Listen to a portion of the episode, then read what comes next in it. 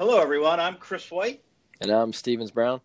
And we're from Tap Pest Control Installation. Thank you for downloading our podcast. We're glad you took some time to listen to us. This is episode 3. 3 indeed. So Stevens, as we always do on this podcast, we got to start it off with a little light humor. What do you got for us this week? Ooh, so I've been staying with the interesting times we got going on here. So during this quarantine, I've been doing some extra reading about other countries. You know, I learned that people of Athens hate waking up early. Really? You know, apparently dawn is tough on Greece. Oh, boy. There goes all our listeners. That's right. My wife told me to stop singing I'm a Believer by the Monkees. You know that song? Yeah. She said it was annoying, and I'm a horrible singer, which I guess I am. But at first I thought she was kidding, but then I saw her face. We're gonna have to quit. Boy. I don't think people tune in for our comedy, but absolutely not. Let's get things started here. We want to, I guess, this week our product we want to talk a little bit about is light covers. Yep, good old recessed light covers. You got it. Yeah. So I think it's good to start off with, you know, there are two different types of recessed lights that are out there. Mm-hmm. And you have the insulation contact, or what they call IC rated, and then you have non-insulation contact rated. So, and obviously that means exactly what it is. One of them is rated so you can put insulation on top of it, and then the other one is not. Gotcha. Just for the listeners out there, how can you tell the difference between the two? It's simple in the fact that on the inside of the house where you put the light bulb, there should be a sticker that says it's insulation contact. If it does not have that sticker in there, then you assume it's not insulation contact. Now, you can get a little more technical and go up into the attic and look at it. And typically, an insulation contact is a sealed box unit. It doesn't have any openings at all. Mm-hmm. That's the other way to kind of tell. But I don't like to go by that. I like someone to tell me, which is what that sticker does. Now, the other piece of that is the stickers can fall off if they get old. So it's always good at that point to treat it as though it's non-IC rated. However, what is TAP's position on this, Stevens? What do we recommend people on recessed lights? Yeah, so 100%, absolutely. Just the rule of thumb that you want to stick to is just go ahead and cover them all. There's multiple reasons. One of the most important being, you know, whether they're IC, whether they're not. And I know there's a lot of guys out there that will argue, if they're IC rated, they've got better bulbs in them. They're not heat producing.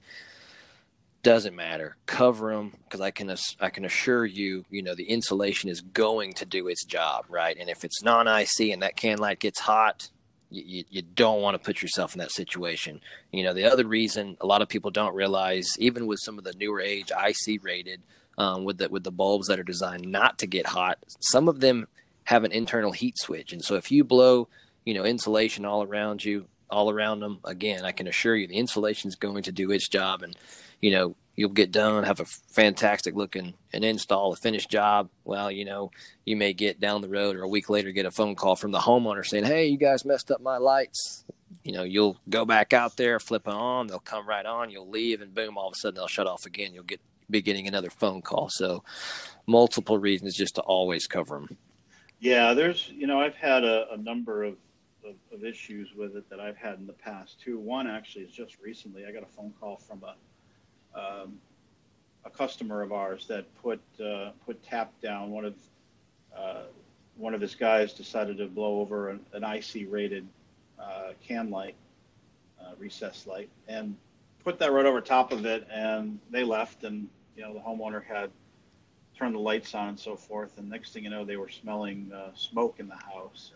And what had happened was exactly that. The tap did such a great job of insulating that it held the heat inside that unit, and it didn't have a thermocouple inside that unit that would normally shut that light off. So it just kind of smoldered and kept that heat in there and and literally charred the installation. Now, on the good side of things, although it did burn out the light and the light had to be replaced, the tap with its fire suppressing ability actually kept it from continuing to burn through and so forth. So it actually protected it.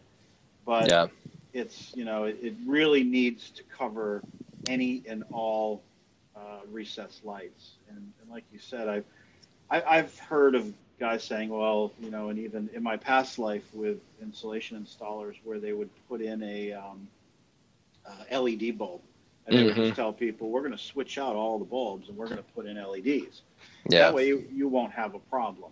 Well, you don't know that people aren't going to switch that out. You know, it may sound like a great idea, but it may be that they you know, like the old incandescent bulbs, they found some, they're putting them in, and it's creating heat. And even some of the LEDs and others that are out there, some types do actually create some type of heat sometimes. So, yeah, no, that's a good testimony for TAP, but it's also very much so why we tell everyone to, you know, put a recessed light cover over it. And another thing, you know, it segues perfectly into, you know, putting recessed light covers over can lights. It's kind of one of those common, oh, we're gonna skimp over here, you know, it'll make the job go faster, but don't do it. Make sure you put a recessed light over it. Yeah, and I mean, installing them is so simple. Yeah, not hard at all. Nothing to it. I mean, it's, yeah, you set up the box. We have two different sizes. And so you either get the smaller or the larger ones. And there might be a little fitting around the joist or around some other obstructions, but they're made out of cardboard. It is fire-treated cardboard, so you're able to fit that around whatever you need to. Use a utility knife. And yep, then, exactly. You know, really you can get away with just stapling it to the ceiling floor or the ceiling floor, which is your ceiling in your house and the floor in your attic. I'm following with you. You can put that on there. You can staple it. You can throw a bead of caulking down. Heck, if it's not going to be disturbed, you can just leave it the way it is. Yep. Yeah. You know, no, like you said. Yeah. You don't even have to put anything on there. Yeah. Doesn't take much time. You know, we've got two different sizes, small and large, vented or solid, easy to carve up with a box cutter knife if you need to move around joists or wires or, you know, anything else, just like you said, but very much so worth the time in doing that. Yeah, I know a lot of people ask about vented or solid, but, you know, when should you use one or the other? It kind of comes down to preference. I have some guys that just love to use the solid, and I have some that use nothing but the vented. I tell them it's kind of their choice. Yeah, to me it's always been a, you know, I like the solid personally. Yeah. Because it still allows that light to breathe. I know a lot of guys use the vented because they feel like, well, it's going to allow that heat to breathe through more. And I do think that with a vented, if you are using if you know that it's a non-IC rated can light, then, you know, it's probably better to use the vented. Yeah, that you allow that heat to pass through much easier, whereas an unvented will keep that heat in. But it's been my experience that an unvented or, you know, the solid can light covers will still do perfectly fine and not cause that to go out on you. So there's enough air movement through there. The only other thing I've talked about with some of the crews is if they're putting a lot of insulation to where they know they're going to bury, so to speak, the recessed lights, then they like to stick with the solid. But that's just kind of preference. Well, Chris, let's switch gears. Let's talk technical. You know, we're about to roll into the fall and winter busy season. No doubt it's a good time to get those machines ready, both insulation blowers and the vacuums. So what are your thoughts on preparation for the machines? Absolutely. Yeah, this is the time. I mean, I know it seems like, hey, we're in the middle of summer, we're still killing all kinds of bugs and we're dealing with this, but you got to start thinking about, you know, time rolls around here when, August, September, October, heat starts coming on. People start thinking about we're going to get much busier on the insulation front. So you want to make sure your machines are running well. Yep. You don't want to get out to that first job and then find out that you know, it's not running quite the way it should, and then you're getting really busy and don't have time to repair that equipment, then you're just going to lead to a bigger and bigger problem, and lack of production costs you more money. So I think it's real important, first of all, check your airlock seals. Yep. There's a couple of ways to do that.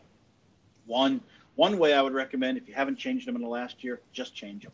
Yep, absolutely. So many people overlook them, especially when they start getting some of that blowback and their power starts to go. Yeah, seals are talk about the blowback. What do you mean by blowback? Yeah, so if you're doing an install and when you turn the machine on, you hit the start button, and then you get some insulation that seems to kind of shoot up from the hopper, so to speak, up and out. You're definitely losing some pressure from the air that should be funneling out and through the blowout hose, and that's just due to because your seals are worn out or cracked. They tear. Sometimes install guys will drop a knife or something in there, and it'll tear it up pretty good. But they're fairly easy to replace. Just pop the hopper. A little tedious, but once you do it once or twice, it's easy to do. I always tell guys it takes. How long does it take? Well, the first time you do it, it'll take you about 2.5 hours. Yeah. The second time take you about 30 minutes. Yep. I can remember the first time I did it. I wasn't paying attention to that metal plate that's on the backside of that, and one dropped through and fell down into the bottom of the air chamber lock, and I was like, oh boy, I had to get creative to get that thing out. So there's a little hint. Yeah. Well, there's other things you call, as the material comes up, I call that volcanoing. So it kind of volcanoes up. But a good quick way to test that, you don't have to fill the hopper at all. You only want to put about an inch or two of tap on the bottom. Yep. And then go ahead and turn your machine on and let that, open your air up and go ahead, and you can actually close your gate so you're not allowing material to come through. And then turn your airlock on as though it's flowing, but just keep your gate closed. And then you'll see if it starts puffing up on you, then you know that the airlock seals have a crack in it. Now, some folks have asked me, well, is it just one of them? Should I just replace one? And the answer is no. You'll never figure out which one it is. Just the smallest amount of air getting through. Typically, if one is gone, there's more than one that's gone. So replace them all. It just makes it a heck of a lot easier, and you're going to turn your machine to, and trust me, if you haven't changed them in more than a year, and I've run across machines that have, they haven't done it in 5 years, and the production rate has gone way down. As soon as you change those out, you're going to see, it's going to be almost like a new machine. Yeah, so no doubt. Very easy to get that up and going. And then other things you want to do is I think you want to check your hoses. A lot of people don't do that. You want to just visually inspect your hose. Look for any cracks. Look for anything that's, if they're oblong, if someone's stepping on them, that kind of thing. That's all going to affect the way the insulation goes in. And then, the hoses are actually very critical when it comes to conditioning the material. And I'm not sure a lot of people they think about the tines in the machine breaking the material up, but the hoses themselves actually agitate the material as it's coming out. And if you're putting that through an oblong, it doesn't give it the optimal conditioning, and therefore can actually lead to lower coverage rates. So if you've been running into coverage rate issues in the past, you may end up seeing the same type of thing where you're losing your coverage rate on it because of the hoses. So it's a good idea for the cost of the hoses to replace them. It's a great idea just to do that. It's going to save you a lot more money in the long run. Yeah, I've also heard from some of the hose manufacturers that you don't realize just how much friction's going on in there to reverse the direction that you have your hoses looked up or locked up or linked up every now and then can do a lot for them too. So, but while we're on insulation blowers, I think just a few other things that are definitely worth mentioning. We talked about the seals, the bottom housing of the insulation blowing machine. It's got a front little panel. Pop that off. Check your chain tensioning on there. It's always a good idea to lube that up. And of course, we use dry lube. Don't use wet lube. Get a good air hose. Blow out that bottom chamber. Make sure your blowing motor and your agitator motor are free from as much cellulose as possible. And it's always a good idea to knock out that air filter after every job as right. well. And besides hitting the grease fittings with the grease gun, I think, as far as insulation blower goes, as long as your, agitator tines are clean, I think that about covers it just for good general maintenance. Yeah. Yeah. I think, and cleaning off the tines, making sure there's nothing on there, that should be done every week as well. There are some, weekly things, but just to get ready for the fall, I think exactly what we brought up there, let's make sure the airlock seals are good. It's a good idea just to change them at this time of year anyway. And then be able to check your hoses out, do your fittings, make sure it's running good. When you turn that machine on, if it sounds funny, then take a look, start looking around, figure out what's going on. And of course, you can always call us. Yep. We are more than happy to help with any of that and get you up and going. We want to make sure you have a successful year. Yeah, and I just want to make a reference real quick for those who want, much more detailed information on this. We did host a webinar that's on our member site that goes over, very detailed maintenance for insulation blowers and vacuums. So that's another good reference point if you guys want more detailed information. Chris, what are your thoughts about the vacuums real quick? Yeah, the vacuums, you kind of want to do the same sort of stuff, although there's no air seals in there. I think you want to check your fan blades out. You want to make sure that those fan blades on there are in good condition. You want to make sure there's no vibration going on. Vibration on the vacuum means you've probably busted a fan blade in there, and that's not good. It's going to wear out that machine very quickly and cause some serious damage. Yeah. So we want to make sure that's completely cleaned out. Oil changes are all great. This is a great time of year to do that too. Change that oil out, get things all cleaned up, ready to go. Yeah, two things. I was just going to say two things I wanted to make sure I mentioned. And one, you hit the nail on the head, is so many people do not take the front paneling off that, that fan blade housing and just check for debris buildup and inspect that fan. Do not let it get off canter or off balance, because just like you said, it can cause extreme vibration. It'll crack your frame and all kinds of stuff. The second thing is, the insulation blowers are pneumatically blown, but the vacuums, they have high-powered engines on them. Clean air is super vital. And most people know this out there, but if you don't, try not to attach that vacuum bag directly to the end of that vacuum, because there's so much dust coming out, and you don't want that, that vacuum and that motor sucking up that dusty air. Can definitely help prolong the life of the vacuum. Right. Right. Yeah. So that's, I think that's, same thing with your hoses too. You want to double check your hoses on the vacuum. Obviously you've got air leaks on it. It's going to reduce the amount of suction power you're going to have. So check those hoses out, make sure you're good there. If you've got a lot of duct tape on your hoses, it's time to change your hoses. Duct tape is not the solution. It's a good way to get you through for a little while, but it's not the solution for long term. So, really change those hoses out. If your hoses go from white to silver, time to change. Yep, no doubt. And I know we're going to save this for next episode, but we do have a new fiberglass bat removal vacuum out that is. Yeah, I was going to say it if you weren't. That's for sure. Yeah, everybody, we're gonna have the next episode on this. We are going to talk about the new vacuum that we've helped develop with Crendel, and we are way excited. I'm from the Northeast, so I'm wicked excited. We are going to, you're going to be able to suck up the bats, fiberglass bats, whether it's paper faced or not. It will save you a ton of time in the attic. So we do have them available for sale now. We've just got the go ahead on all of it. So we're putting together all of our information. I think we've got it all put together at this point, so we wanted to roll it with the next podcast. But if anybody wants information on it, let us know. We can get it to you before then. Podcast@tapinsulation.com. And you can also use that for any questions or anything, any topics you'd like us to cover. So podcast@tapinsulation.com. Yep, already got some of them in the field, no doubt. Well, Chris, let's move on to the next part of the show.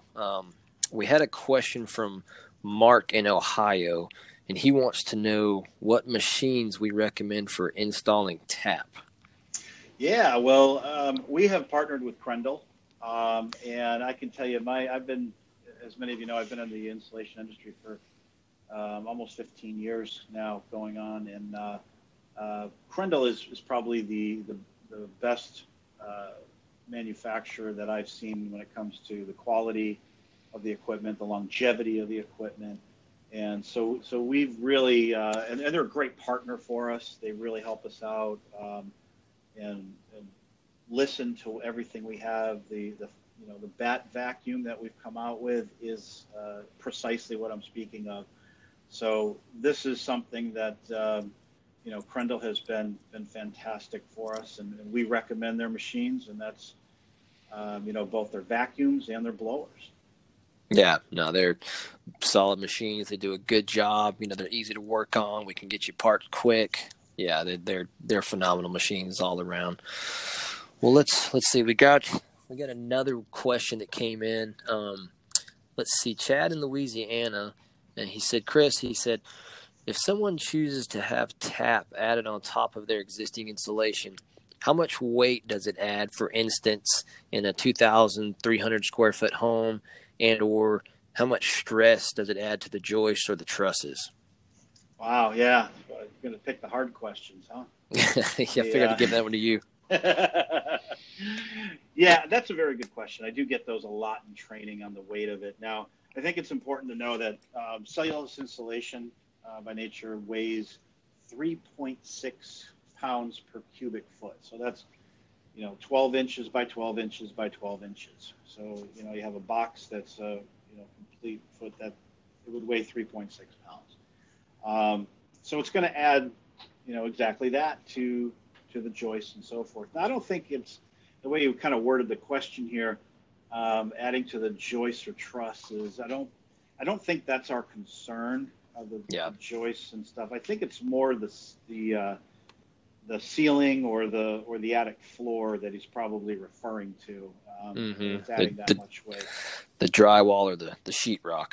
Yeah, exactly. And by putting that on now, typically a standard construction, I have not run into that as much unless somebody did something really stupid. And I have seen stuff where they've installed drywall with finish nails, which has no grabbing power, and it's just, too much weight. I mean, if you get a fat squirrel up there, it's going to fall through. It's going to cause the drywall to fall through. But, that kind of thing we do have to watch. It's obviously a concern. I do know that if you live in the state of Florida, I have seen a lot of 1/4-inch drywall, and I've seen 1/4-inch drywall on 24 on center. And that's really not a great idea, but that's what they do, and we have to be aware of it. So you want to be very careful. Now, in Florida, you're typically not putting in 16 inches of tap, so you can get away. But I do know a lot of folks in Florida will limit it to 6 inches. They don't want to go over that if they're dealing with 24 centers and 1/4-inch drywall. I don't typically see that though in other parts of the country.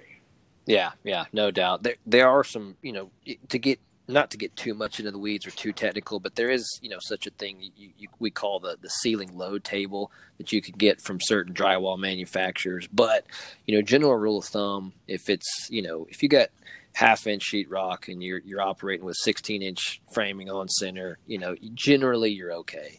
Now, like you said, when you cross over into attics that are framed with 24 inches on center, then it becomes a little bit more of a concern. So it's just a good idea to take a general look, check out the sheetrock, check out your on center spacing and framing, and just kind of go from there. But that's a good question. Yeah, and then take a look at the ceiling load tables. You can get those right from the manufacturers to kind of see what they recommend should be on there and how much weight. But now and you can certainly call us on it too, and we'll be happy to help you out with any calculation that you need to try to figure out to see if it'll work. Maybe run a couple of tests. So No Good question. Doubt. Good question, Chad and Mark. And hey, I've already sent your gift packs out, so you may already have it by the time you hear this podcast. So thank you very much. And anybody else, we invite you to please send us your questions.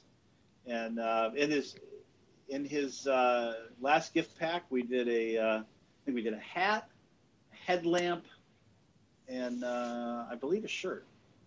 Yeah, so those Tap shirts are awesome. I have borrowed multiple of them. So so that's on its way out. Anybody, please send us your stuff. If we use your comments or questions on the podcast, we'll get you a gift pack as well.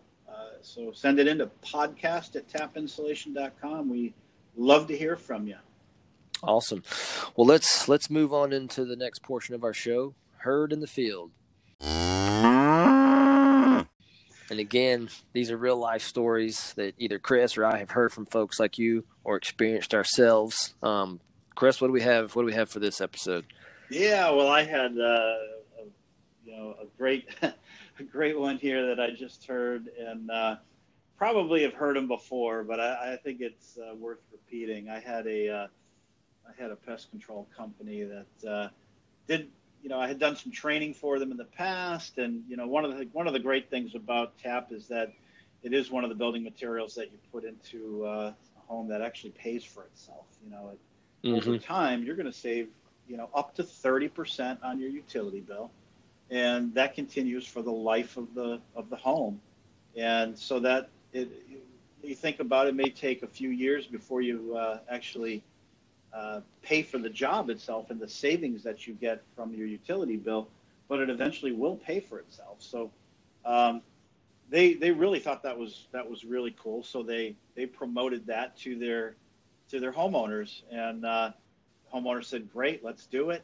And they put it in, and then they never received a payment. The customer went from 30 days to 60 days to 90 days. Finally, the sales rep called him and said, "We need to get paid for the job." And he said, "I thought you said it paid for itself."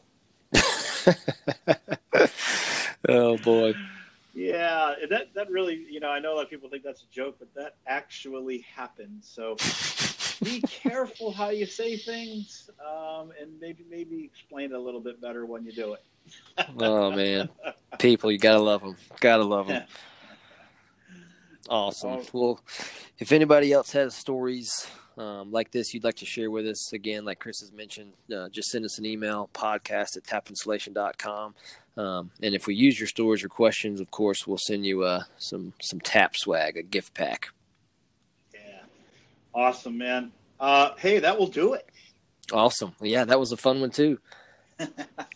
All right, everybody. We will see you next time. Remember to follow our podcast. If you're listening to this, if you hit follow, when a new one comes up, you'll be notified right away, and you can listen to our stupid jokes. Yep, sounds good. Until then, everybody, be well. All right, guys. Have a good one. See you, folks. And remember, keep those feet on the joist.